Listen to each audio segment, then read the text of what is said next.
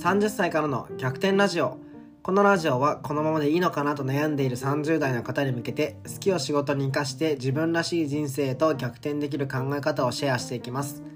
こんにちは。保険屋として活動しながら保険屋向けの教育事業ソフトリバーの運営学生向けのキャリア講師をしているふみやです。本日のテーマどんどん人生が好転する質問力。ということについてね話をしていきます。えー、皆さん質問は得意でしょうか？えっとね質問力を上げるとね人生ってどんどん良くなっていくんですよ。仕事だけじゃなくてプライベートもね今よりももっと充実していきます。でだけどねこう人生が良くなっていく質問と質問はするんだけどいまいち人生が変わらない質問っていうね2種類のタイプがあるんですよ。でね同じ質問なんだけどでその差はねもっのすごくシンプルなんだけど本当にねこう天地の差があるというかもう月とすっぽんぐらいのね差があるので今日はねそこの質問について話をしていこうと思います。で結論何が大事かっていうと行動した後に質問をするのか行動する前に質問をしているのか。もうこの差だけなんですよ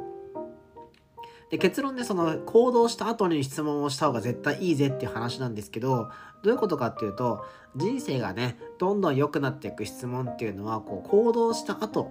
何かをやってみた後つまりこう体験したところから自分が体験とか経験したところから湧いてきた質問っていうのをあの、まあ、教えてくれるその人に質問するっていうのはめっちゃ効果的なんですよ。例えばリアルタイムに僕が今ねこう音声配信とかポッドキャストをやってる人にね出会った時に質問一番今したいところは何かっていうとあの僕のこうポッドキャストラジオって冒頭に自己紹介を入れてるんですよ。だけどあのねこの僕の音声って最初の1分以内に離脱する人がいるんですけど離脱ってのは聞くのをやめることね。なんだけど1分以上聞き続けてくれた方っていうのは基本どのエピソードも最後まで聞き続けてくれるんですよ。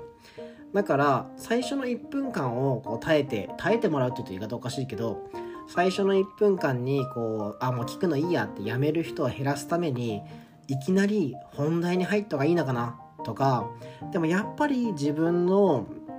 何者なのかっていうのを知ってもらった方がいいからあの毎回自己紹介入れた方がいいのかな？みたいなそれどっちがいいんだろう？みたいなことを今ね僕の中ではあの今課題っていうか質問なんですよ。で、ね、長く音声配信やってる人にもし出会えたとしたらまずはこういうことをね自分のエピソードには自己紹介入れた方がいいのかいやまたまた本題から入った方がいいのかみたいなことを質問したいんですよ。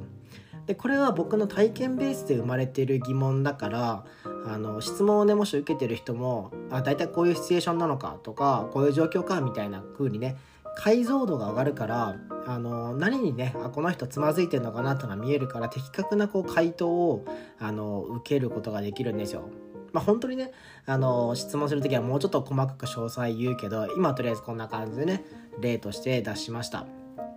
で今度ね成果の出ない質問はどういうことかっていうとアクションを起こす前に質問しちゃってるんですよ。でこれ何が悪いかっていうとアクションを起こす前の質問っていうのは基本想像とかイメージから質問してるんですよね。例えばさっきと同じねポッドキャストとか音声配信を始めたいけどうまく話せるか分かりません。みたいなね質問。これをね質問されちゃったとしたらさ一応もし仮に僕がそうやって質問されたら一応ねあのー、なんかいろいろ説明とかねできるけど結果的にはまずやってみましょう。っていうことしか言えないんですよね。で実際にさそれでもし音声配信やってみた時にあの意外とさうまくいったわとか 全然ポッドキャスト全然ストレスないし難しくないわみたいな風に感じる人もたくさんいるんですよ。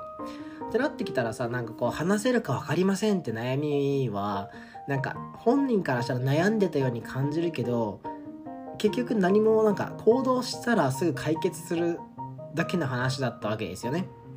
だからなんかこういうのってさこう悩んでるように見えるんだけど要はやってみないと分かんないじゃんみたいなところなんですよね。だから質問された側もあんまり回答できないんですよね。うん。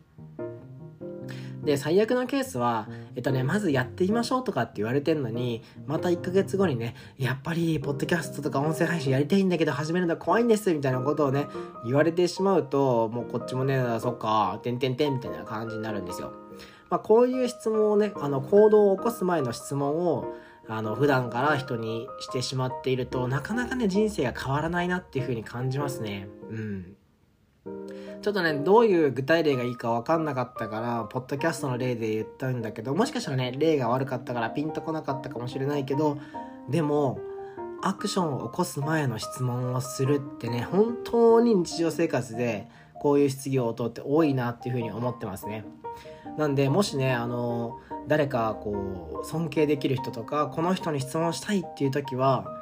その人から的確なね、自分の悩みに対するアドバイスが欲しいのであれば、行動する前ではなく何かアクションとかね行動してそこで自分の肌感で感じたことそこから湧いてくる疑問っていうのをあの尊敬する人に質問をしてみたら人生が変わる回答をもらえるんじゃないかなっていうふうに思ってます。はい、ということでね、本日のテーマはこんな感じです。いかがだったでしょうか？あの、ラジオが面白いと思っていただいた方は、ぜひフォローボタンを押していただけると嬉しいです。えー、皆さんの夢や目標がどんどん実現しますように。それでは、サンキューバイバイ。